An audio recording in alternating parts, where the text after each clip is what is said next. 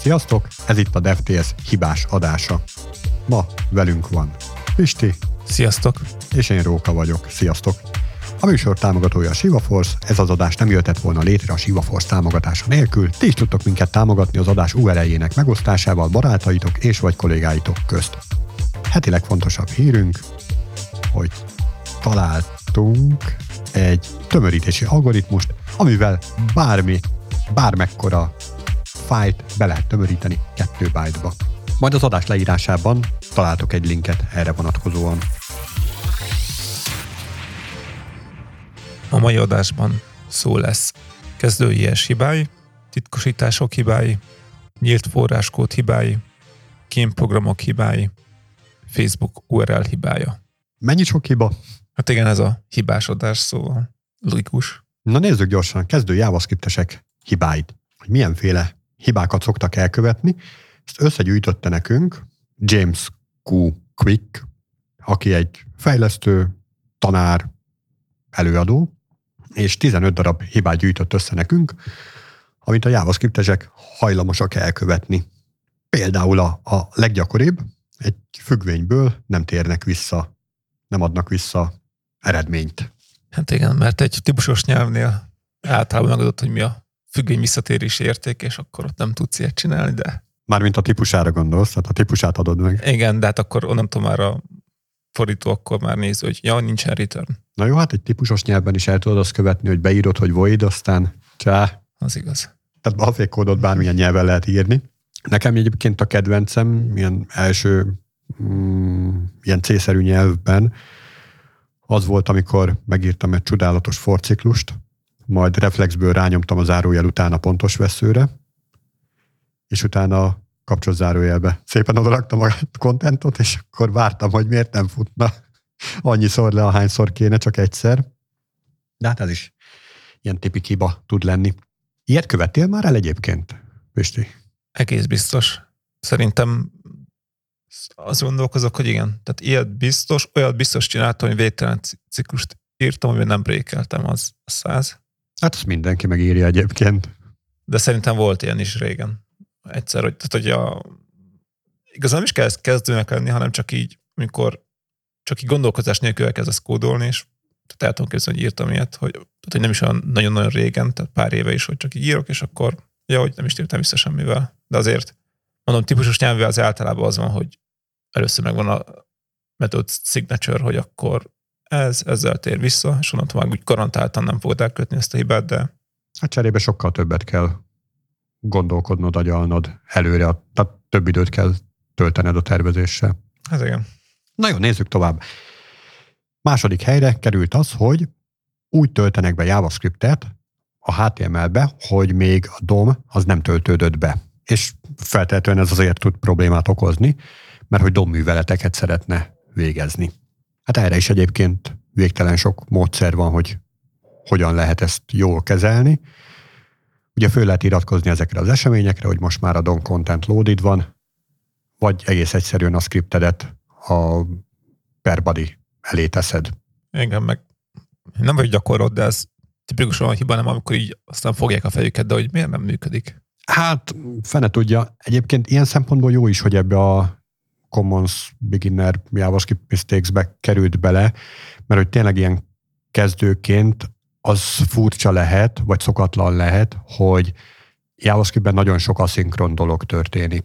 Tehát, hogy így egymás után írom a dolgokat, az nem biztos, hogy egymás után fognak megtörténni. És erre ez egy klasszik példa, hogy van valamilyen hálózati erőforrás, egy resource, mondjuk egy DOM, egy ilyen HTML oldal, és hogy az mikor töltődik be, hát az majd, majd egyszer később arra föl kell iratkozni. És ez lehet így az első pofon, így ezen a JavaScript-es aszinkron callback témán.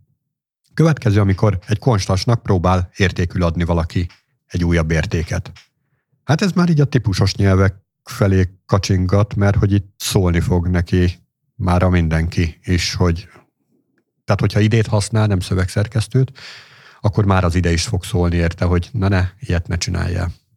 Mondjuk kérdés, hogy ennek a konst meg lett dolognak ilyen szempontból persze ez biztos hasznosnak tűnik, de hogy miért van akkor a létjogosultsága, hogy ezt így külön nyelvi elemmel kell megjeleníteni, hogy már pedig ez egy konstans lesz. pont ezt akartam kérdezni, hogy mikor fontos azt mondani, hogy valami konst, tehát, hogy Szerintem sosem. Hát akik velem dolgoznak, mindig szoktak utálni érte, mert én az eseteknek a 99%-ába letet használok, egész egyszerűen azért, mert rövid. Kevesebb karakterből áll, gyorsabb begépelni. Én írom a kódot, amit én használok fel, igazából nincs ilyen fajta jelentősége. Talán akkor lenne, hogyha valaki más használná fel az én kódomat, tehát mondjuk egy libet fejlesztenék, és akkor, hát de akkor is, tehát abba a szkóba belenyúlni, ami a libben van, hát nem tudom.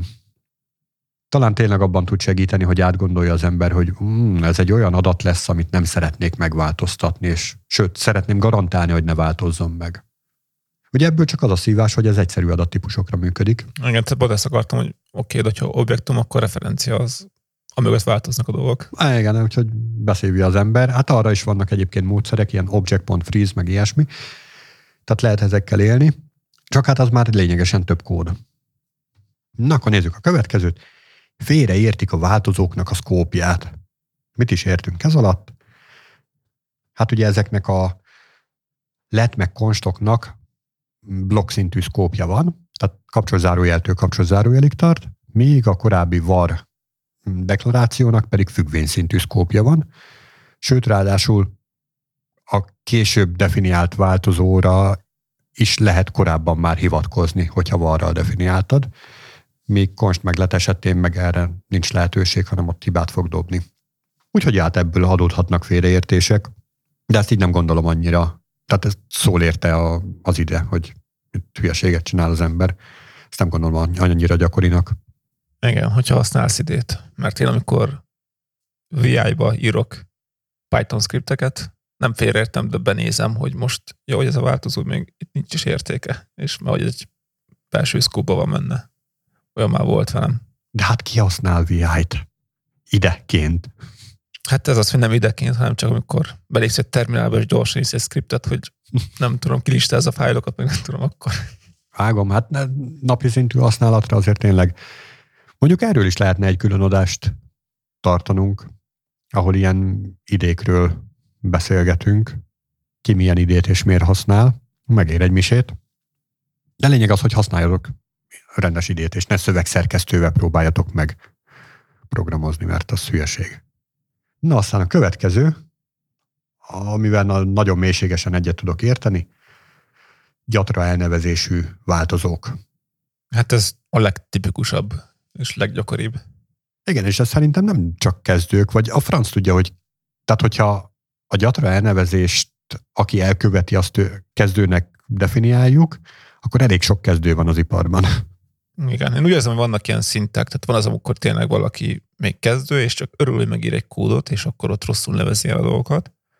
Aztán az a szint, amikor van egy nehéz feladat, és először ő, ő is úgy van vele, hogy örül, hogy megírja a kódot, és mindegy, milyen csúnyán, meg mindegy, hogy nevezi el, csak legyen valami működik, és utána egy refaktorálja, és ott, ott szoktak még elcsúszni dolgok, amikor refaktorálja, akkor nem nevezel mindent jó rendesen, és aztán van a, az, amikor már valaki tényleg úgy írja a kódot, hogy már az eltől fogva fira arra, hogy már pedig értelmes legyen, neve legyen mindenek, mert, mert egyszerűen csak úgy lehet érteni.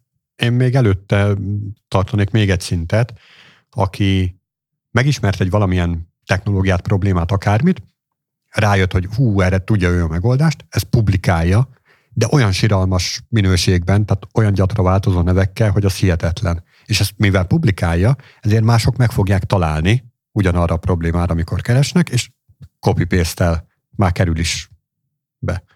Tehát aki így publikál, őnek óriási nagy felelőssége lenne abban, hogy a kód minősége az nem csak, hogy kitűnő, meg kiváló legyen, hanem tényleg ilyen múzeumi kódot írjon. Aztán a következő tipik hiba, túl nagy funkciók. Hát ez kicsit így hajaz a monolitra.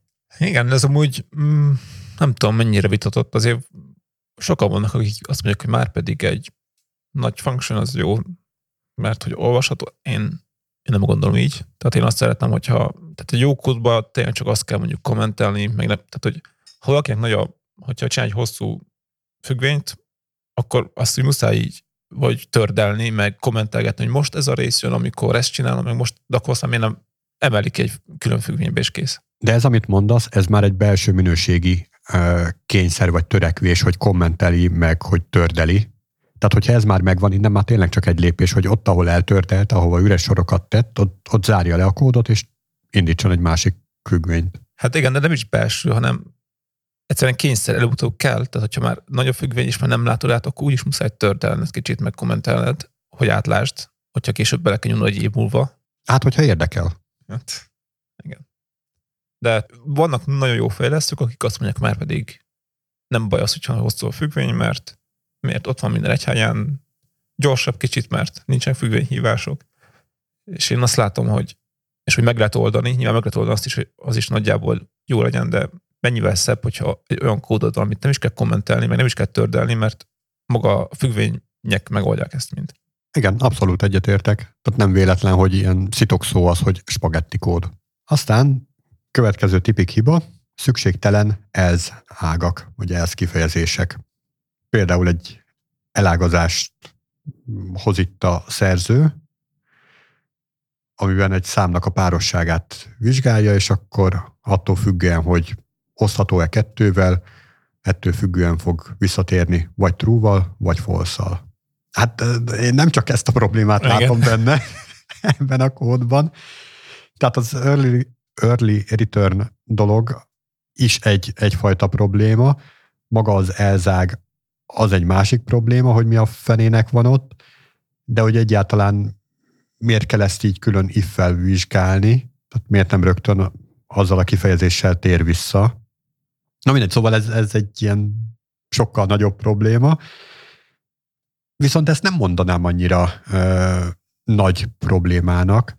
Tehát az, hogy valaki megír egy elzágat, az olyan szempontból szerintem még jó is, meg kívánatos is, hogy átgondolta a kódját, és van a Happy Pass, azt ugye lekódolta, és a, az egyéb ágra is gondolt. Tehát, hogy támasztott vele szemben valamilyen követelményt, oda írt valamilyen kódot. És tök mindegy, hogy mit írt oda, de hogy gondolkodott.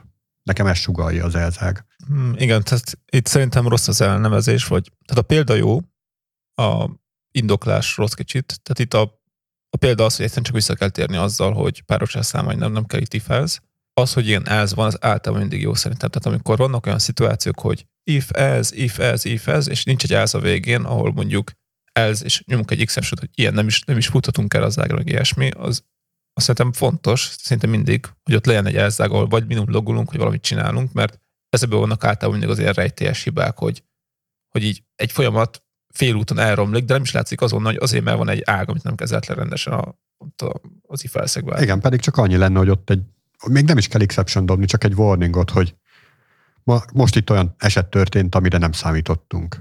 És már a hibakezelést azt nagyon-nagyon megkönnyíti. Igen, mert tényleg annyira tipikus, hogy van valami, nem tudom, mondjuk egy Java vagy enumod, és akkor, hogy, hogy ha ez enumnak ezért, akkor ezt csináljuk, ha ez ezt, ezt, ezt, és aztán akkor működik, aztán három év múlva valaki beletesz még egy state-et az enumba, és akkor meg... És csodálkozik. Aztán hát nem három év múlva beteszik a state és fél múlva meg jön egy hiba ebből, és akkor meg csodálkozok, hogy miért van egy hiba, miközben az elején előtett volna. És tényleg ebben az a legszomorúbb, amikor se működés nincsen, se hiba. Tehát se exception, se működés, és azt úgy elég nehéz kinyomozni. Hát a következő is egy ilyen érdekes, hogy nincsen rövid zár a ciklusban. Ugye itt arra gondolt példakód alapján a költő, hogy mondjuk van egy ciklusod, benne csinálsz műveleteket, és valójában az első valamilyen eredménynél már ki kéne lépned ebből a ciklusból, de ezt nem teszed meg, hanem egy ilyen if-else szerkezettel az megtalált elem utáni elemekkel fölülírod az eredményt. Na most ezt így elég nehéz lesz megérteni. Mit tudom én, van egy számokat tartalmazó tömböd, és akkor azt akarod megmondani, hogy legalább egy darab páros vagy páratlan szám van benne. És elkezded végre, elkezdesz végiterálni a tömböd, és az első párosnál beállítod, hogy igen, van benne páros, majd hogyha jön még utána páratlan, akkor átállítod ezt a változót páratlanra, és akkor így rossz eredményt fogsz kapni. Hát fene tudja, ezt így józan paraszti észre szerintem így elsőre is megugorható. Tehát ez, ez nem hiszem, hogy JavaScript specifikus lenne, vagy ilyen nagyon kezdő hiba lenne. Tehát a többit azt inkább gondolnám milyen fajta, hogy többször bele lehet szaladni. De szerintem én már láttam ilyet. Tehát nem pont ilyet, mert ez itt hibás is a kód, de olyat, hogy így végigterál mindenben, miközben már félúton megvan az eredmény, és miért még, még tovább a többén olyat én más aha, szoktam aha. látni. Hát viszont, tehát hogyha nem ilyen több milliós ciklusokról van szó, hanem 5-10-100 elemű, tehát hogy annyi iterációról van szó, a mai számítógépeken ki a fenét érdekel. De értem, hogy logikailag sokkal De, jobb lenne. Igen, nem is logikailag amúgy, tehát hogy amúgy bonyolítja is a kódot, pont ezért, hogy hogyha végigiterálsz, de közben még legyen helyes a működés, és lekezeld azt, hogy később még lesz olyan, ami, tehát hogy mint a páros számoknál, tehát hogy még bonyolultabb is lesz, lesz a kód, hogyha nem hogyha így csinálod, hogy végig kell iterálni mindenen. És uh-huh. azért, tehát hogy általában egyszerűbb is úgy megcsinálni, hogy azonnal ott térjen is vissza meg, tehát hogy zárjuk le a lupot. Viszont másik oldalról meg azt is szokták mondani, hogy a, a break az, az ma, ma majdnem olyan, mint a gotó. Az meg aztán az ördögtől való állítólag. Igen, és én ezzel sosem fogok egyetérteni. Bár amúgy most ezeknél a modern nyelveknél, tehát mondjuk egy jávában és most egy újabb jávában általában tényleg nagyon ritka, hogy kell egyáltalán forciklust írnod. Tehát ott vannak streamek, és akkor azokon lehet filtereket írni, meg nem tudod, tehát igazából tényleg nem kell return sem, meg, meg break, meg semmilyen. De szerintem én amúgy sose értettem ezt iskolát, hogy rossz a break. Az, az a break rossz, ami össze-vissza van egy óriási loopba, az tényleg rossz. Uh-huh. De hogyha most van egy helyen egy jól látható break, az miért lenne rossz? És a gotó? Arról mi a véleményed? Azt is kb. kétszer használtam még tíz éve, de azt, úgy, azt értem, hogy miért rossz. Az, úgy, az, az, az a tényleg olyan könnyű rossz kódot írni, mint hogy átláthatatlan kódot írni. Uh-huh. De ettől függetlenül szerintem nincsen vele semmilyen probléma. Tehát, hogyha átlátható tud maradni a kód, akkor nem gonoszabb, mint az összes többi utasítás. Nem. Gondolkozunk például, egyszer, hogy tényleg volt ilyen, amikor mondom, tényleg nagyon rég volt, de hogy írtam, és ott tényleg logikus volt a GoTo, tehát hogy tényleg az volt a logikus megoldás, de már nem emlékszem pontosan, mi volt, de igen. De például igen, tehát, break, tehát vannak egyszer, tehát bizonyos konvenciókat egyszerűen be kell tartani, és hogyha mm. az van tartva, akkor nincs baj. Na, nézzük a következőt, az egyik kedvencem. Dupla vagy tripla egyenlőségjelet használjunk. És akkor itt hoz egy olyan példát, hogy a Jamesnek az életkora 31 stringként, Jessnek az életkora pedig 31 számként. És akkor, fú, micsoda meglepetés, hogyha két egyenlőségjelet használunk, akkor egyenlő, ha meg hármat, akkor meg nem lesz egyenlő, mert hogy típusos. Amit én igazából nem szoktam érteni, hogy gondolkodás nélkül nekiáll valaki minden ilyen összehasonlítást típusos egyenlőségjellel vizsgálni. Olyan esetben is, ezt pont adás előtt beszélgettük, hogy olyan esetben, amikor teljesen indokolatlan. Hogy mire is gondolok, amikor ennek a relációnak a két oldalán előre jól meghatározható, determinált adattípus van. Mint például mondjuk egy tömb hosszát összehasonlítom nullával. És egy tömb hossza az garantált, hogy az számtípusú lesz, mert egy tömböknek a hossza az számtípusú adat. A nulla meg azt oda beírtam, és látom, hogy az egy számtípusú adat. Tehát egy számot egy másik számmal összehasonlítani típusosan, az hülyeség. Tök fölösleges. De ugyanígy például, ami nagyon szokott így fájni nekem, amikor valaki egy JavaScript-ben adattípust próbál meghatározni, és erre használja a type of operátort, hát a type of operátorról azt kell tudni, hogy ő minden esetben stringet fog visszaadni és ezt így összehasonlítja valaki egy másik stringgel, amit oda beír, tehát hogy type of, nem tudom, XY egyenlő object, hát ezt típusosan összehasonlítani, az hülyeség, mert totál fölösleges. Tehát amikor valaki gondolkodás nélkül használ egy ilyen nyelvi szerkezetet, az, az valóban, tehát azt én inkább gondolnám hibának, mint sem azt, hogy két egyenlőségjelet használ bárhol is. Igen, és itt amúgy miért érzed hibának? Azért, hogy hogy nem látszik az, hogy valaki látja, hogy mit csinál, meg hogy átgondolja kódot, vagy amúgy ennek van-e valami teljesítmény kára annak, hogy más egyelősét használunk? Van teljesítmény kára is, egyébként egyszer sikerült is kimérnem, kb. másfélszer annyi időbe telik egy típusos egyenlőségvizsgálat, mint egy nem típusos egyenlőségvizsgálat. Viszont azért tegyük helyre ezt a teljesítmény dolgot. Nagyjából 100 milliárd szor kellett lefuttatnom az akkori számítógépemen ilyen típusos meg típus nélküli egyenlőségvizsgálatot ahhoz, hogy egyáltalán mérhető eredményt kapjak. Tehát totál elhanyagolható. Hogyha van egy három elemű tömböm egy webshopban, és azt kell összehasonlítgatnom, akkor ez nem érv, nem lehet érv, hogy az egyik gyorsabb, mint a másik. Ettől függetlenül van köztük különbség, de hogy tehát ez, ez nem lehet érv. inkább az, amit mondtál, hogy nem gondolja át, tehát nem gondolkozik programozás közben, hanem csak úgy írja a kódot, hogy hát mindig három egyenlőségjelet szoktunk használni pont. Akkor használja a hármat, hogyha bizonytalan az adat, a beérkező adattípusokban. De hogyha ez tényleg így determinisztikus, tehát ott látom, hogy egy többnek a hosszát nézi össze egy másik számmal, akkor tök hülyeség. Másik oldalról, ugye ez csak az egyenlőség és a nem egyenlőségre vonatkozik, amikor olyan fajta relációt vizsgálunk, hogy kisebb vagy nagyobb, ott nincs is erre lehetőség, ott mindenképp megtörténik a típus átváltás. Úgyhogy ezért is hülyeség a típusos egyenlőségvizsgálat.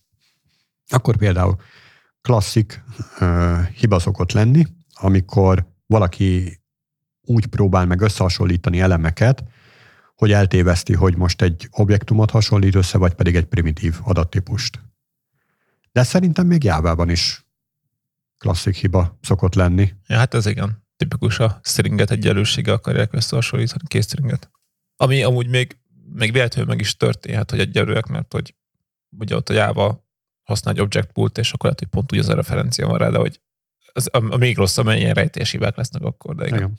Főleg, hogyha valaki tényleg mondjuk tehát más nyelvből jön, és akkor tehát például JavaScriptből, vagy de Python, C, bármi jön, és akkor ő izomból a egyenlőséget használja, és ott nem fog működni. Úgyhogy erre mindig érdemes figyelni, hogy összetett vagy, vagy primitív adattípussal dolgozunk, és akkor hogyan kell őket összehasonlítani.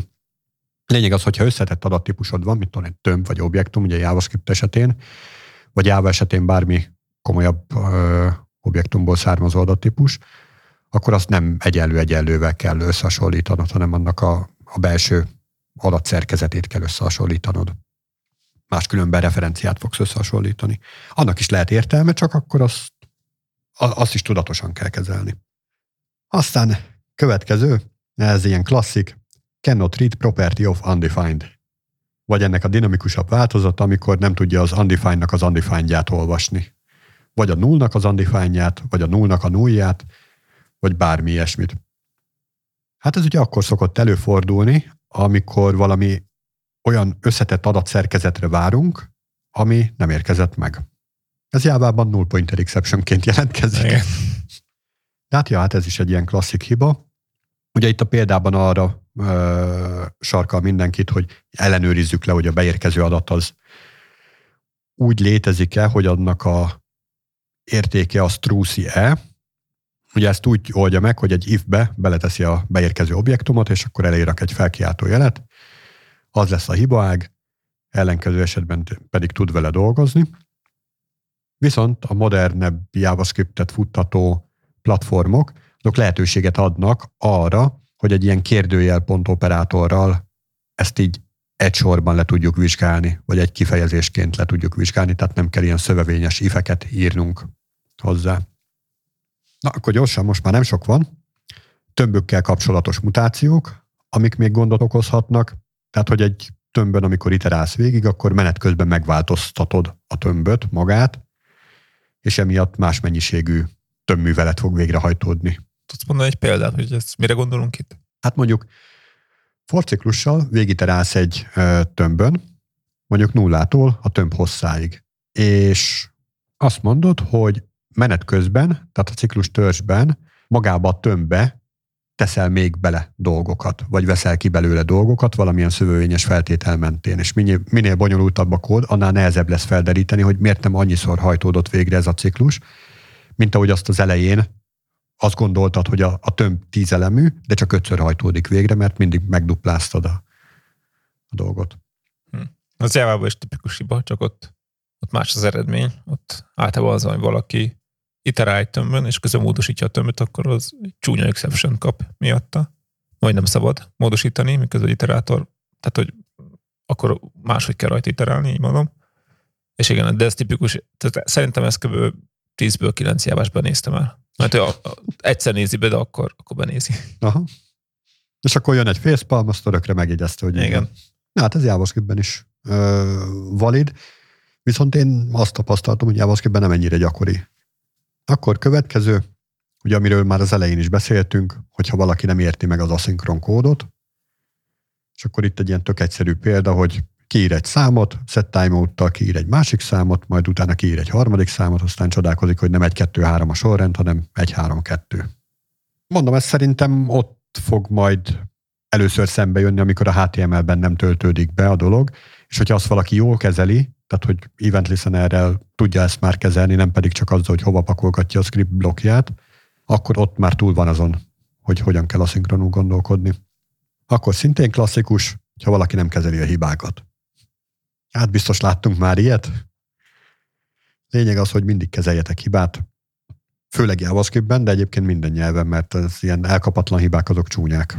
Hát igen. A tipikus amúgy erre, amit látok jába, hogy ott vannak exception és akkor mondjuk azok rajta vannak a method signature hogyha nem runtime exception, és akkor azt csinálja valaki, hogy try catch akkor jó, akkor, akkor muszáj, hogy szóra fordít, hogy már pedig ezt le kell kezdeni. Oké, okay, akkor berakom egy try catch és akkor e pont print track trace, tehát a default megoldást betesz, és kész, és akkor ami az, hogy az a pont print track az ugye meg, megcsinálják feltétlenül a logba, meg ilyesmit, tehát hogy így az emlekezelés, ez, ez gányolás. És ez amúgy, tehát ez is szerintem 10-ből 9 ezt csinálja, és tehát nem is azért, egyszerűen csak így izomból, tehát gyorsan, csak jó legyen, meg gyorsan megcsinálja, és elfelejtés, és ott hagyja. De ez még a jobbik eset, amikor kiíratja a stack trace De van, amikor még ki se íratja, hanem csak egy per-per tudó, majd itt kell valami hibát kezelni. Hát igen, de az, hogy kiíratja, kiíratja a standard out-ra, ami nem feltétlenül mondjuk egy alkalmazás logja. Tehát, uh-huh. tehát lehet, hogy nem látja, tehát nem kerül ki sehova se. Hát igen, igen, igen, igen. Egyébként el, tehát maga a hibakezelés az, ami meg tudja a, a fejlesztési időt nagyon szaporítani. Mert ugye a Happy Pass-t azt most már olyan modern eszközök vannak, hogy nagyon könnyű összelegózni a jó működést a legtöbb esetben. Viszont az, hogy tényleg ezután a robosztus és hibatűrő legyen, tehát ezek a hibakezelési elzágak, ezek benne legyenek, hát az az, az ami a tapasztalattal jön. És az utolsó pont, amivel én maximálisan nem értek egyet, nem formázza a kódját valaki. Hogy ez egy tipik kezdő hiba lenne, hogy nem formázza a kódját. Szerintem ez nem a programozó feladata, hogy formázza a kódját. Bízza rá az idére, vagy bármilyen kódformázó eszközre, és ne foglalkozzon vele senki, hogy azért írjon be szóközöket, hogy szépen nézzen ki a kód.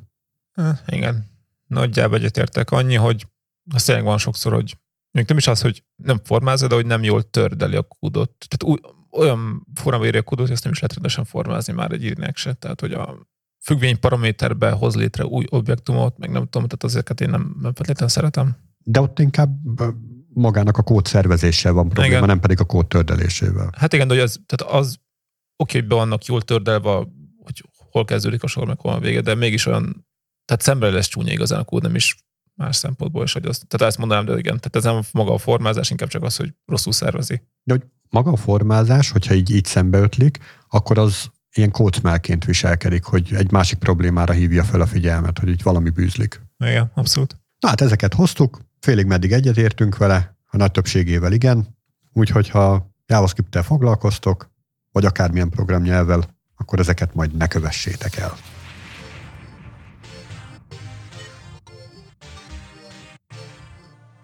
A következő, ez a te témád lesz, Pisti. Azt állítja itt egy cikk, hogy már is feltörték az egyik kvantumbiztosnak hit titkosítási algoritmust. Na, ez jól hangzik. Ugye korábban több adásban is beszélgettünk arról, hogy a mai titkosításokkal az a baj, hogy egy matematikailag nehéz problémát állítanak így a, a titkosítást feloldóval szembe, tehát aki fel akarja törni, ő neki egy matematikailag nehéz problémát kell megoldani, viszont minél erősebbek lesznek a gépek, minél nagyobb számítási kapacitással tudunk dolgozni, ezek a ma még nehéznek számító problémák, ezek a jövőben már egyre könnyebbek lesznek, és ezért ezek a, az ilyen alapú titkosítások, hát fabatkát sem érnek, talán lehet ezt mondani, vagy legalábbis avulnak el folyamatosan. És erre mondta Pisti korábban, hogy na de vannak kvantumbiztos titkosítások. Vannak, nem mondom, mint tökéletes, de tehát, hogy gondolnak erre. Na, tudsz erről egy kicsit mesélni, hogy mi az, hogy kvantumbiztos egyáltalán? Ez egy kormányzati biztos? Igen. Na, tök jó, a Magyar Minisztériumban erre is gondoltak. Nem, hát mennyire én tudom, tehát, hogy olyan titkosítási algoritmusokat készülnek, amit ö, klasszikus kvantum számításokkal se lesz könnyebb megoldani. Ugye mi az, hogy kvantumszámítás? Ez kb. azt jelenti, hogy van egy számításod, aminek az összes lehetséges számítását egyszerre egy időben számított ki. Így nagyon pongyolán fogalmazva. Igen. És akkor itt például ugye egy, amennyire én tudom, igen, a tipikus RSA primtényezős felosztást már már nem tudom, 90-es években mutattak egy kvantum algoritmust, ami ezt fel tudja törni, csak hát ugye nincs hozzá kvantum számítógép, ami elég erős lenne, de hogy az elmélet az megvan rá, hogy hogyan lehetne. Tehát, hogyha egyszer majd eljutunk oda, hogy vannak nagy kvantum számítógépek, akkor már nem lenne probléma ilyet feltörni.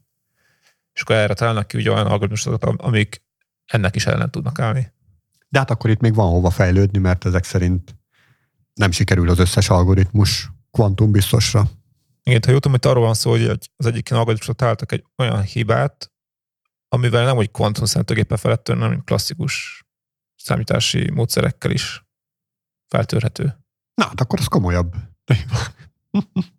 igen, de hát amúgy igen, tehát tudni kell, hogy de úgy ebben a szép, tehát az RSA-nál is az van, hogy ugye nincsen bizonyítva, hogy a primtényező, tehát az, ugye az arra épül, hogy van egy számod, és annak kell neked a primtényezős felbontása és amúgy az nincsen matematikailag bizonyítva, hogy az, az egy nehéz feladat. Csak miután az elmúlt pár ezer évben nem, tehát a prinszomokkal azért már foglalkozunk egy 2000 éve, mint emberiség, és mi nem találtak rá jó megoldást, ezért úgy lehet feltételezni, hogy ez egy nehéz dolog. Tehát arra épül az egész amúgy, tehát hogy nincs, amennyire én tudom, tehát hogy amúgy a matekban biztos vannak nem sokkal okosabbak, de amennyire én tudom, ez tényleg konkrétan bebizonyítva, hogy már pedig 100%-ig erre csak nehezen lehet megtalálni választ, nincs bebizonyítva ez így. Hát csak így alakult. Konklúzió az, hogy titkosítani nehéz. Mármint, hogy jól titkosítani nehéz. Igen. Ez is amúgy egy tipikus dolog, amit tanul az ember, hogy ne akarjon saját titkosítási módszer kitalálni, mert százszerzalékon nem lehet biztonságos, tehát hogy, vagy hát nagyon valószínű, hanem hogy azért jobb, hogyha egy olyat használunk, amit már ez hozzáértő emberek fejlesztettek ki. De hát igen, ezek az, az új dolgokban biztos, hogy akadhatnak hibák, mert hát gondolom nem egyszerű matek mögötte az ilyen titkosításoknál még azt érdemes figyelembe venni, hogy mennyi ideig érdekes az az adat, amit eltitkosítunk. Mert hogyha ezt egy olyan mérlegre tesszük, hogy a titkosításnak a feltörése az hosszabb idő, mint ameddig értékes az adat, akkor jó. Akkor kész vagyunk, akkor jók vagyunk. Tehát mondjuk van egy 5 percig élő, nem tudom, tokenem, amivel lehet bármit csinálni, és ezt egy olyan titkosított csatornán küldöm el amit, hogyha megpróbálnak feltörni, akkor azt 6 perc alatt sikerül csak feltörni, akkor kész vagyok, akkor tökéletes. Igen.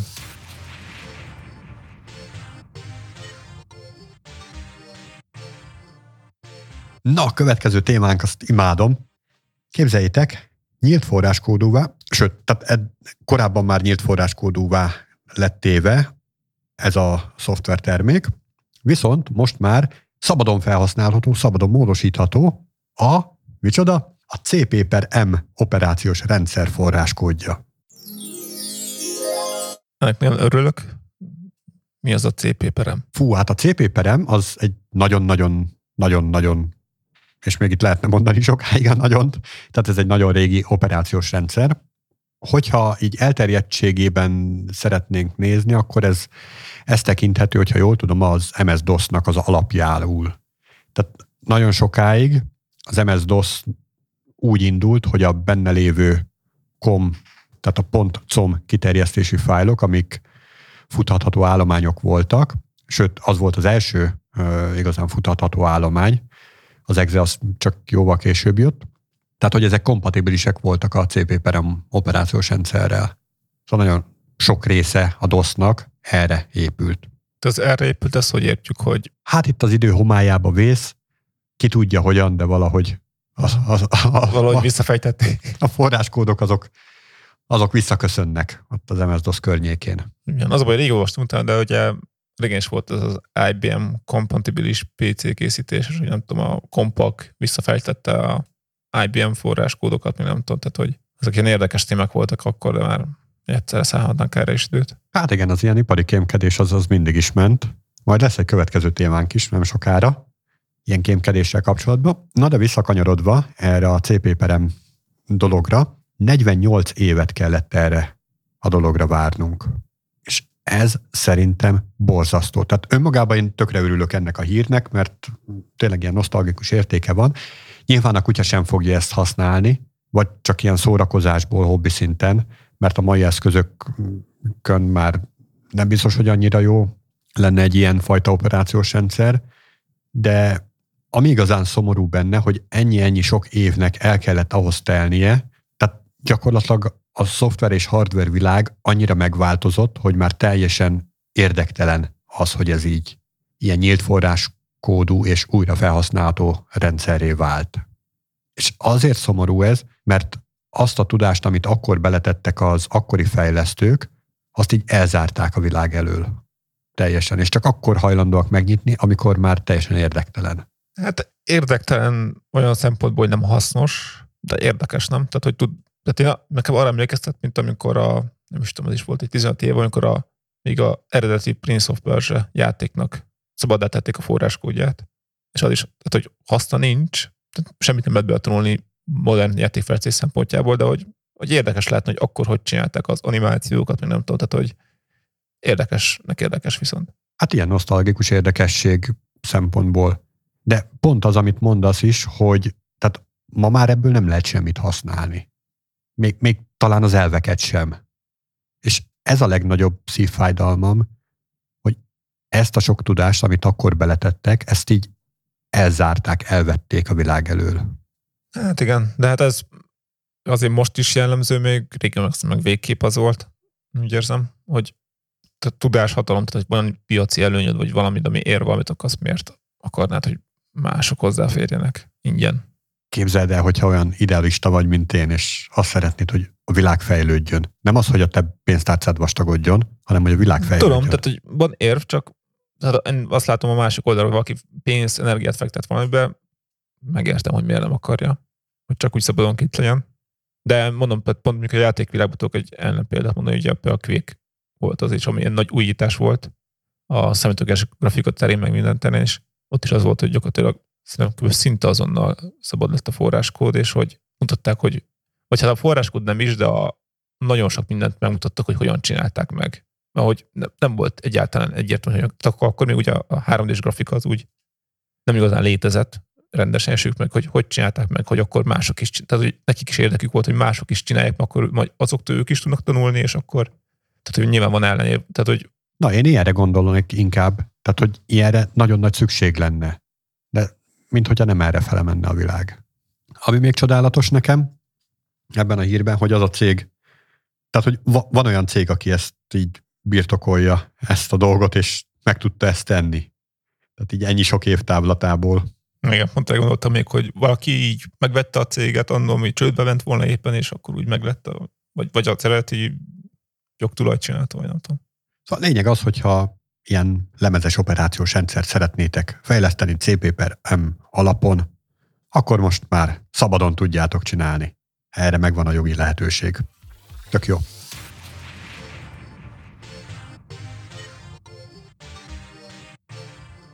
Na de kicsit már pedzegettük ezt a kém, kémesdit.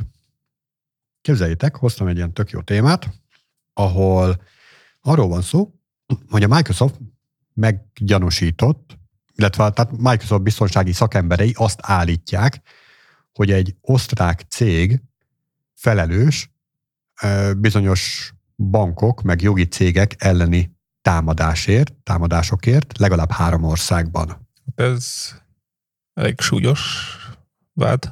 Hát minden ilyen kém szoftveres téma az elég súlyos vád. Ugye nem régiben vagyunk túl itt a magyarországi Pegasus botrányon, de akkor ezek szerint, vagy hát nem tudom, hogy kiszámította arra, hogy az az egyetlen ilyen. Nyilván minden ország ügyeskedik, és hát az osztrákok is beszálltak ebbe a bizniszbe. Ugye itt azt állítják, hogy ez a Sub-Zero nevű szoftver, ez tehát kémkedésre, információlopásra lehet használni, jelszavakra, belépési adatokra lehet vele utazni, és többek között Ausztria, Nagy-Britannia is a célpontok között volt. Konkrét cégeket nem említett meg a Microsoft ezzel kapcsolatban, viszont kutatók azt állítják, hogy az áldozat számítógépe fölött teljes, átira- teljes irányítást tudnak szerezni, illetve hát nyilván annak akkor mm, ez alapján a jelszavait, vagy akár a tartózkodási helyét is fel tudják fedni. És hogy ezt a hírek szerint terrorellenes célokra, például embercsempészek vagy pedofil csoportok ellen fogják bevetni, vagy azt tervezték. Csak hát nyilván kihatározza meg, hogy ki, ki lehet a célpont, tehát ki őrködik az őrzők felett, és miért ne lehetne ezt ártatlan magánszemélyek ellen bevetni, csak azon szempont alapján, hogy ő neki más a politikai nézete, másik cégnél dolgozik, stb. Igen, hát ez komoly téma amúgy, hogy például hogy be lehetne ezt tiltani valahogy. Tehát, hogy eljutom, hogy egyszer egy olyan helyzetbe a kiberhadviselés mondjuk, mint a fizikai hadviselés, hogy például atomot azért nem nagyon élik, tehát ott azért figyelnek, hogy mondjuk egy új állam, tehát hogy nagyon az, hogy valaki, akinek eddig nem volt nukleáris ereje, az most hirtelen legyenek nukleáris töltetei, tehát ezt így szabályozzák. Hát az a szabály az már megszületett, hogy egy informatikai hadviselésben történt csapásra lehet kinetikus választ adni. Tehát, hogyha valaki, nem tudom, feltöri a police.hu weboldalát, és kiderül, hogy ez teszem azt Románia volt, akkor Magyarország jogosult lebombázni Romániát. Jó, ez egy hülye példa, de hogy érted? Tehát, hogyha valahogy sikerül ezt bebizonyítani. Nyilván az attribúció kérdése az borzasztóan nehéz informatikai esetben, pláne, hogyha egy ilyen világszinten elosztott botnettel támadnak. Hát igen, csak arra gondolok, hogy például pont egy példaként ez a nukleáris töltetek mondjuk, hogy ott, ott vannak azért nem ilyen nemzetközi egegyezések, hogy, hogy mennyi vele van, hogy tárolják, azt ilyen valami független szervezet tudja ellenőrizni, hogy tényleg így van-e, és hogy a kiberhadviselésben is, hogy előbb-utóbb eljutunk oda, hogy indokolt lesz, hogy ezt is kell csinálni, vagy tehát valamit ki kell találni rá, mert hogy egyre nagyobb lesz a súlya ezeknek a, a esetleges kémkedéseknek, meg, meg rosszabb esetben tényleges támadásoknak is. Szóval azt mondod, hogy jönne egy felügyelőbizottság, aki benyit az NSZ-hez, na akkor nyissátok ki a kiberfegyver szekrényt, és ott vannak a floppy diszkek bent, és akkor aha, ez a floppy, ez oké, okay, ez, ez is, ez, ó, ez a piros színű, ez nem, ezt, ezt nem, ezt azonnal meg kell semmisíteni. Nem azt mondom, hogy ez praktikusan egy könnyen megoldható probléma, mert hogy nyilván egy fizikai dolgoknál azért sokkal egyszerűbb, amikor mondjuk a eleve az... Hát ott is el lehet dugni. Hát a, amennyire én tudom azért az, hogy kitermelik az uránt, azt mondjuk elég könnyű távolról megfigyelni, az, hogy dúsítják azt is. Tehát, hogy nem egy, egy urán dúsító az nem egy ilyen kis apró pincehelyiség, tehát hogy az egy komoly létesítmény, és azt, hogy látják műholdas felvételekből, hogy épül egy olyan. Tehát akkor azt mondod, hogy az lenne a nagyon szuper, hogyha valahogy a szoftverfejlesztők is megfigyelhetőek lennének olyan tekintetben, hogy teszem azt, ebben az országban egyébként az eseteknek a 90%-ába Windows 11-et szoktak használni, de ez a szoftverfejlesztő műhely itt letöltik a Kali Linuxot, és akkor ők már gyanúsak, és akkor kimegy az a független bizottság, és akkor benyit a szekrényekbe, hogy na, van-e kiberfegyver? Nem. Azt mondtam, hogy az egyik oldalon könnyű, tehát egy fizikai dolognál ezt könnyű ellenőrizni, itt jóval nehezebb, de tehát ha azt mondjuk, hogy hát ez nehéz és kész, akkor nem tudunk mit csinálni, az, az nem tudom, jó, nem hiszem jó megoldás. Tehát, hogy... És mi lenne, hogyha azt csinálnánk, hogy hagyjuk ezt az egészet a fenébe, én ezt már nagyon sokszor tanácsoltam, ez az internetes dolog, meg ez a számítástechnika, ez így nem alkalmas arra, hogy erre ilyen nagy súlyú dolgot helyezzünk és elengednénk ezt a hülyeséget, hogy itt számítógépekkel szeretnénk fizikai dolgokat vezérelni akár. Hát jó, de annak meg gazdasági ára lenne elég komoly, tehát valószínűleg jóval nagyobb, mint amekkora a veszélye jelenleg. Mm, nem vagyok ebben teljesen biztos. Ezek a kiberfegyverek, ezek arra adnak lehetőséget, hogy akinek a birtokában van ilyen, már pedig ugye az előbb pont arról beszéltünk, hogy bárkinek a birtokában lehet, tehát akár lehet, hogy nálam is van egy ilyen, egy olyan zero day mm, sebezhetőség, tudás, amivel én bármelyik cégnek a bármelyik micsodájára bárhova bemehetek. És hogyha van egy ilyenem, na annak, hogy mekkora károkozási potenciája van, hát az nem biztos, hogy ö, kisebb, mint az, hogyha letennénk erről a digitalizációról. Potenciál az, az biztos ott van, de a gyakorlat meg azt mutatja, hogy ilyen még nem történt. Mert hogy hogy akkora kárt okoztak volna, ami csak összehasonlítható az előnyökkel. Hát vagy nem derült ki. Hát nem, hát tehát nyilván éreznénk. Az... Nem az, hogy nem derült ki, hát érez, hogyha tehát azt azért szerintem elég könnyű kimutatni, hogy mekkora előnyei vannak ennek a digitalizációnak gazdaságra nézve. Óriási. Tehát, hogy a, most tudom, hogy a negyedik ipari forradalom, ez, a negyedik. Hát egy csomó mindent begyorsít, az tény. Tehát en, ennek tökre örülünk. Tehát de csak hogy meg lehet nézni, hogy hogy alakult a gazdaság az elmúlt két, tehát mondjuk a GDP az elmúlt 200 évben, és hogy mekkorát ugrott az informatika miatt. És hogyha ezt csak így... az informatika az egy pont olyan ö, dolog, hogy nagyon sok informatikai problémát oldunk meg, amik nem is léteznének, hogyha nem létezne informatika. Érted? Tehát, hogy önmagának termel problémákat, és azokra megoldásokat nyújt, és ezt még gyorsabban, és még többet, és még, és még. Tehát ilyen öngerjesztő dolog, és ez azért tudja táplálni a, a, gazdaságot, mert hogy ebben pénzt, potenciált látnak a cégek olyan tekintetben, hogy akkor ha nekem még gyorsabb informatikai megoldásom van, mint a, mint a másiknak, akkor az nekem valamilyen szintű piaci előnyt fog jelenteni. És ez valós piaci előnyt fog jelenteni, tehát a felhasználók a kényelmet fogják preferálni, a kényelmetlenséggel szembe. Tehát ilyen tekintetben valós értéke lesz ezeknek a dolgoknak, viszont másik oldalról meg, tehát ezek, ezek továbbra is csak virtuális dolgok. És mint ilyen virtuális dolog, ezért én egy kicsit ilyen lenézően vagyok ezzel kapcsolatban. Nem tudom, tehát eddig is, ami úgy elég sok minden, ami értékes volt, eddig se volt annyira fizikai dolog, nem? Tehát mondjuk a készpénz. Na hát ebbe is belemehetünk, de nagyon kimutat az adás tematikájából. Szerintem az egész pénzes téma az úgy hülyeség, ahogy van. nagyon sok minden hülyeség szerintem a világban. Jó, igen, ebbe tényleg most nem menjünk bele. Hát nagyon hamar elvinnélek téged egy olyan, olyan világba, ahol, ahol ilyen nagyon idealizált körülmények között lennénk, akár pénz nélkül, meg informatika nélkül, vagy legalábbis olyan fajta informatika nélkül, amire most, tehát mm, nem is tudom, hogy rábízunk dolgokat. Olyan dolgokat, amik fontosak. Mi lenne, hogyha az informatikában olyan dolgok lennének csak, amik, amik nem fontosak, amik nem súlyosak? Nem tudom, hogy akarod, tehát megvan az előnye is, hogyha mondjuk egy dolgot, ami fontos, de viszont egy jól leírható dolgot kell végezni, azt nem lenne, hogyha egy automatizmus végezni lehet egy ember, aki tud hibázni. De persze, automaták azok tök jól dolgozhatnak. Én olyasmire gondolok, hogy például egy, egy filmet megnézni, az egy nem fontos dolog. Főleg azért, mert bármikor megismételhető, mindenkinek ugyanaz rendelkezésre áll, tehát nincs értéke annak a filmnek ilyen tekintetben, hogy az a, tehát amit például a tévében, tévécsatornán ilyen műsors, műsorszórással érkezik adat, annak nincs olyan, olyan jellegű értéke. Az, hogy én egy banki tranzakciót indítok otthonról, annak igenis van értéke.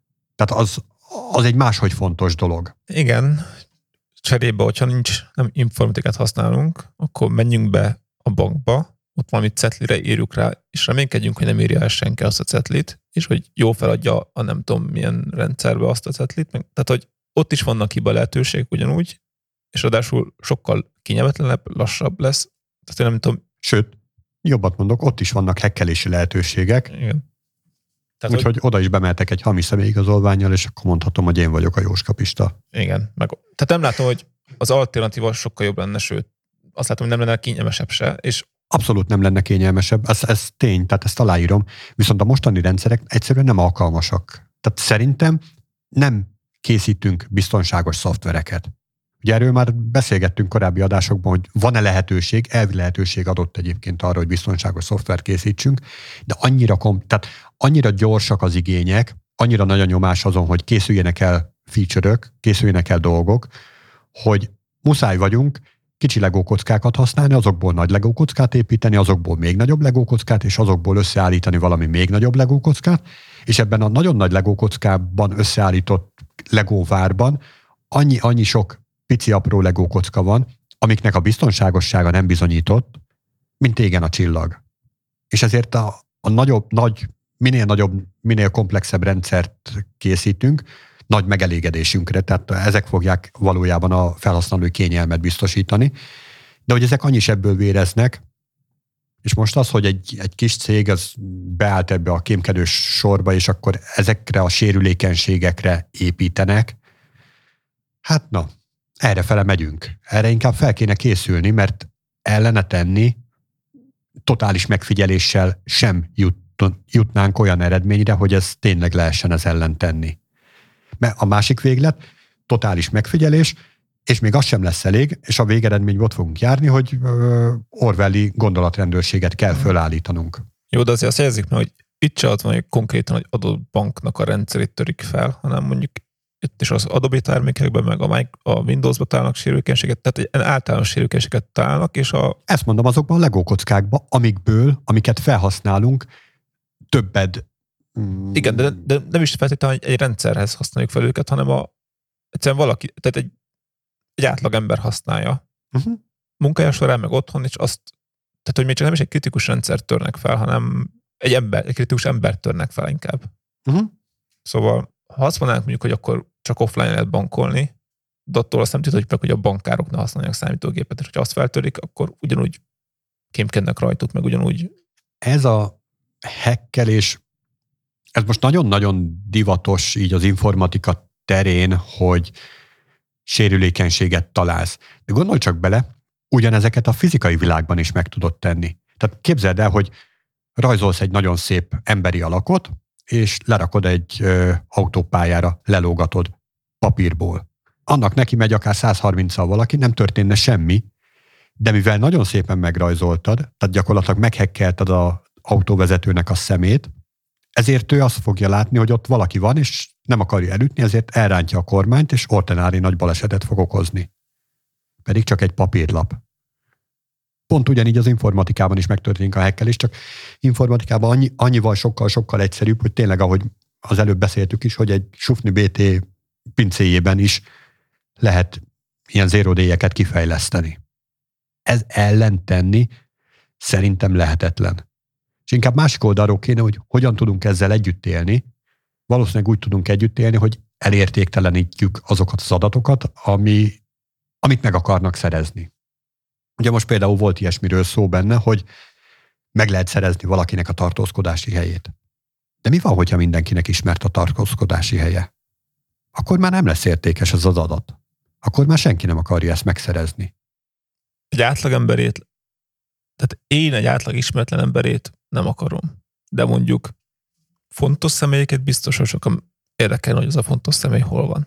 Vagy hogyha valakinek valami személyes okból érdekli egy másik személy, hogy hol van, és az neki értékes lesz, tehát hogy neki hasznos, nem is, hanem is az De az átlagember is értékes most, jelen pillanatban, mert egyszerűen akár csak statisztikai adatként is, hogy fú, most ebbe a városba, vagy ebből a városból nagyon sokan autóznak el. És akkor már az egy értékes információ, hogy innen elmennek az emberek, mert mit tudom én. Igen, de azt mondom, tehát valakinek ért, tehát azt, hogy ha most mindenkinek publikus ez alatt, attól még az értékes lesz ugyanúgy. Attól, hogy szabadon elérhető.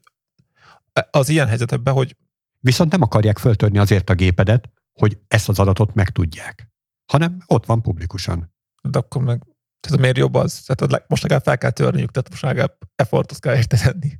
Hát, hogyha nincs értelme effortot beletenni, akkor miért akarna bárki feltörni bármit? Mondok egy másik példát. Van egy számítógépes rendszer, ami tudja a pontos időt elmondani. Ezt akarnád te feltörni, hogy megtudd a pontos időt?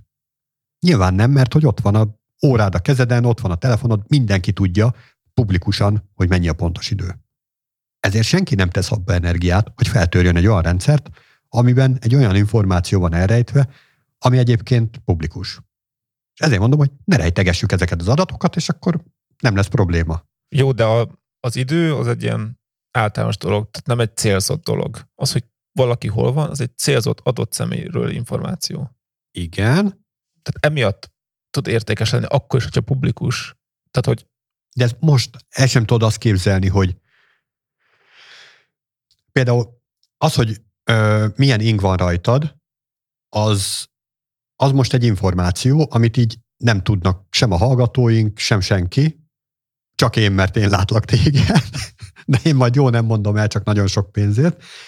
De amikor kimész az utcára, bárki megnézheti, bárki meglátja. Igen. Tehát ez nem egy értékes adat. attól lesz értékes, hogy te ezt titkolgatod. Nem, attól lesz értékes, hogy hasznos. Tehát attól, hogy én eltitkolom, Hát ez a ruhagyártóknak biztos, hogy hasznos, hogy milyen fajta célzott reklámokkal menjenek rád. Szerintem. Vagy akár hasznos lehet annak a bérgyilkosnak, aki éppen a lőszert választja ki, hogy milyen fajta ezével lőjön le. Tehát egy csomó ilyen felhasználási területet tudok most kitalálni erre a dologra, de hogyha ez publikusan elérhető, már pedig elérhető, akkor a kutya nem akarja föltörni a te informatikai rendszeredet abból a célból, hogy megnézze a te webkamerádat, amin keresztül meg tudja nézni a te ingedet. Hanem a sokkal kisebb effort irányába fog menni, egyszerűen benéz az ablakon, megnéz az utcán, bárhogy megnéz.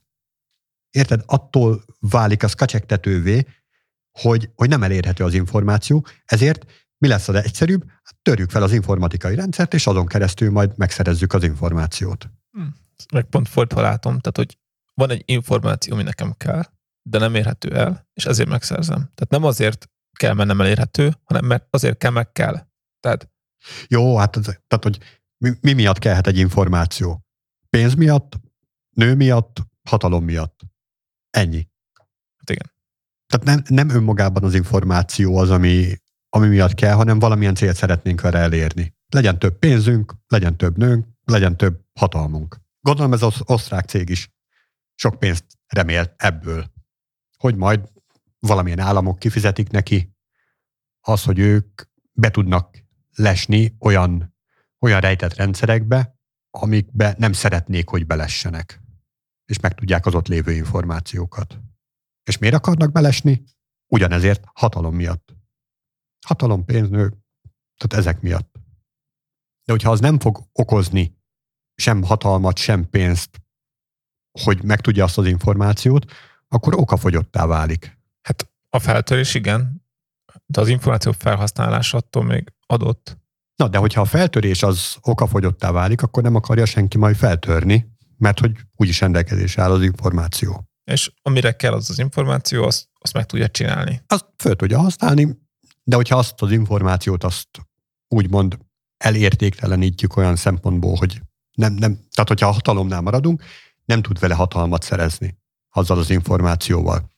Megtudja, nem tudom, a Magyarország stratégiai céljait, de hogyha ezt publikusan kirakjuk, akkor nem akarja föltörni majd a kormányzati rendszereket azért, hogy megtudja, mert hogy amúgy is elérhető. De ettől függetlenül egyébként rosszak lennének az informatikai rendszerek, sőt, még rosszabbak lennének, mert mivel nem akarja senki feltörni, ezért nem foglalkozna senki azzal, hogy megvédjük feltöréstől ezeket a rendszereket, ezért, hogyha mégis majd egyszer, sok-sok év múlva mégis valaki be akarna kukkantani, akkor egy kánoán lenne neki, hogy mennyi sok biztonsági rés van benne. Hát nehéz kérdés. Szerintem ennél mélyebben már nem menjünk bele. Ezt már a hallgatókra bízzuk, hogy ő maguk is kifejtsék.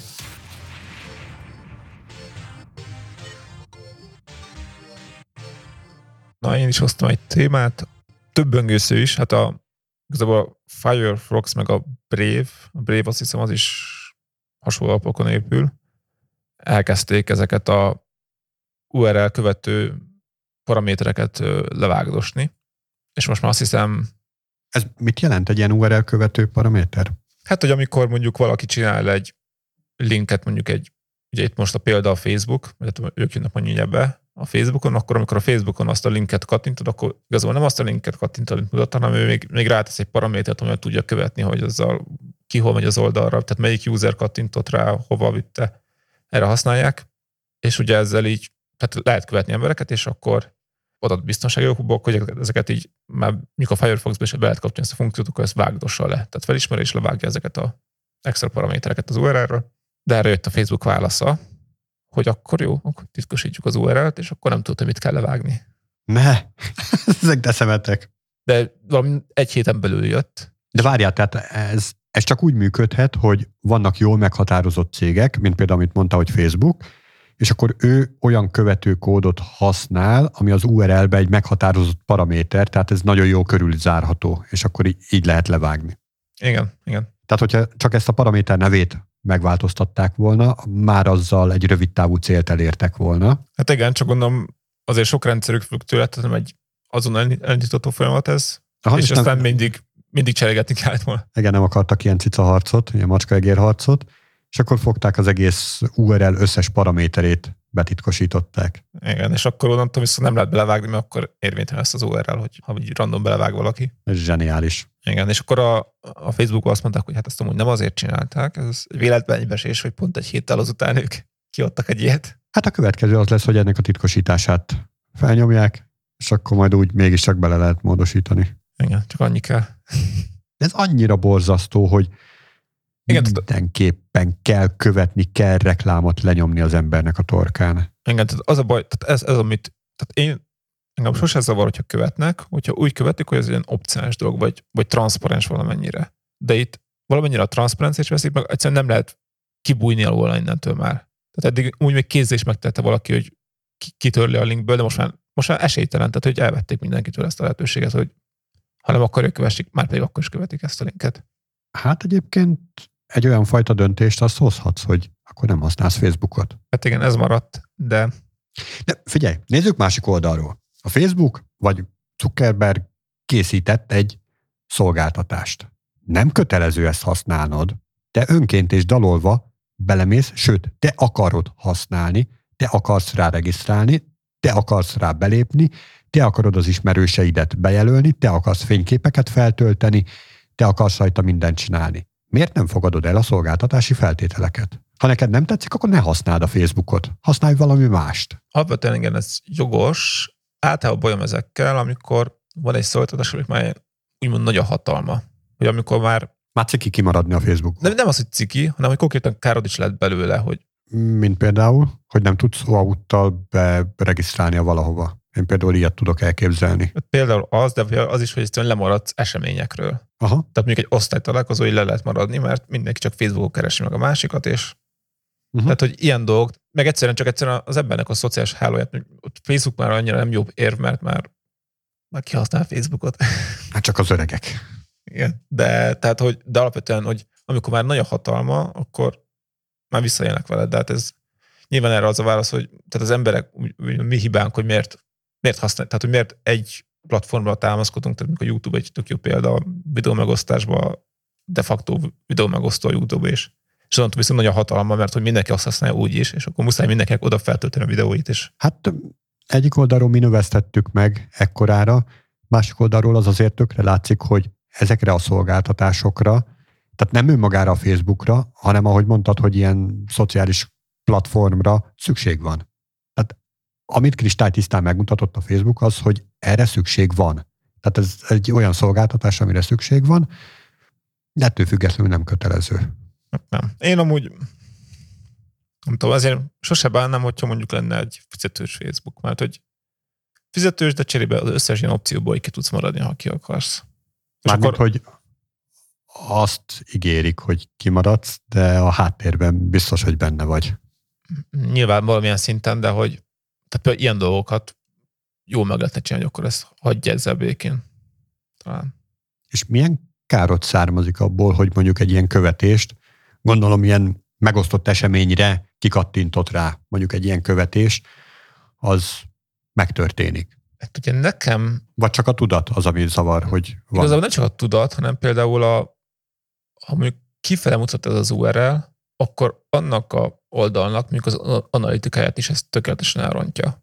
Hogyha ők ott akarják vizsgálni, hogy kik látogattak, honnan, mikor, hát innentől kösz. Tehát arra is hogy azt is elrontsa. Hát igen, de mondjuk azt sem szeretnéd, hogy az a kifele mutató oldal, tehát az a másik oldal, az is kövessen téged. Vagy az nem zavar? Általában az, hogyha most ő külön azt a részt követ, hogy náluk mit csinálok, az most miért zavarjon? Hát, hát azt a részt követi, hogy honnan jöttél. Meg esetleg az, hogy ki vagy te. Tehát, hogyha egy, ebbe az URL-be valamilyen Facebook azonosítód benne van, vagy magának az eseménynek az azonosítója, akkor tudják, hogy a, a Pisti az osztálytalálkozóról kattintott át ide.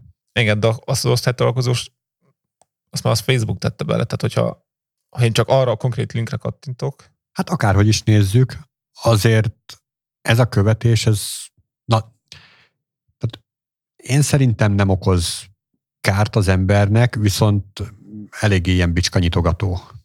Tehát úgy érzetre rossz, rossz érzés, hogy ezt, ezt megtörténik. De hogyha ugyanígy visszakanyarodunk az előző kémkedéses történethez, érzetre rossz, hogy, hogy bejön valaki a számítógépemre, az én privát szférámba, ami, ahol azt gondolom, hogy csak az én kis JavaScript-es cikkeimet nézegetem, és akkor itt ő együtt nézegeti velem. A múltkor kaptam is egy ilyen levelet, képzeld el, a Google besorolt a spamnek, és az volt, hogy valaki megtudta, bejutott az én számítógépemre, és megtudta, hogy milyen huncut dolgokat nézegetek. Gondolkodtam is rajta, hogy ezek a JavaScript mémek lehetnek azok, és mondta is, hogy látta a kamerámon keresztül, hogy én miket csinálok, miközben ezeket a dolgokat nézegetem így az interneten, és azonnal fizessek neki bitcoinba nem tudom mennyit, a nem tudom milyen tárcára. És mondtad, hogy nem bitcoin, mert az értékkelen adok eurót inkább. Igen, gondolkodtam rajta. Az, hát az az igazság, hogy elfelejtettem, és lecsúsztam erről a határidőről. Tehát ott szabott egy ilyen viszonylag szűk határidőt, azt hiszem ilyen 48 órával próbált nyomasztani. Tehát megnéztem, egy jókat mosolyogtam rajta, hogy vajon melyik JavaScript mém az, ami így nagyon felkeltette az érdeklődését, meg kifejezetten mondta is, hogy nagyon, nagyon cuki videókat néztem. Aztán elfelejtettem ezt a levelet, és akkor így egy hónappal később megint oda keveredtem, hogy ó, basszus, ezzel akartam foglalkozni, kicsit utána akartam menni, hogy honnan jött, hová megy. És hát azt ígérte, hogy azonnal megosztja az összes social platformon ezeket a dolgokat, amiket nézek a számítógépemen, de hát nem osztotta meg. Vagy lehet, hogy megosztotta, csak én nem vettem észre, mert tényleg lejöttem ezekről a szélszarokról. Igen, de azért majd írja rá, hogy a felezzétek meg azért a reklámbevételt abból a videóból, amit ő Igen, feltett. mindenképp. hát ez is egyfajta követés, hogy ugyan nem a Facebook követte el, de hogyha valamilyen úton, módon kikerül ilyen e-mail címed, akkor számíthatsz ilyen fajta levelekre. Hát igen, de ez már nem is tudom, az e-mail kezet óta jelen van szinte. Igen, igen, igen, igen. Helyén kell tudni kezelni. Ennyi fért bele a mai adásba. Mi ugyan nem szeretnénk, hogy a Facebook kövessen minket, viszont ti, kedves hallgatók, kövessetek minket. Hol? Facebookon. Pont a Facebookon. Na jó, hát akkor még Slacken is. Youtube-on. Twitteren. Spotify-on. Apple Podcast-en. Google Podcast-en. Az Instán. Castboxon. RSS-ben. TikTokon. Whatsappon. E-mailben. Vagy az utcán. És húzatok minket jobbra Tinderen. És hívjatok minket Viberen. Írjatok nekünk Snapchaten. Meg nyomjátok a csengőt az adás alatt, meg a bejárati ajtó mellett jobbra. Sziasztok! Sziasztok!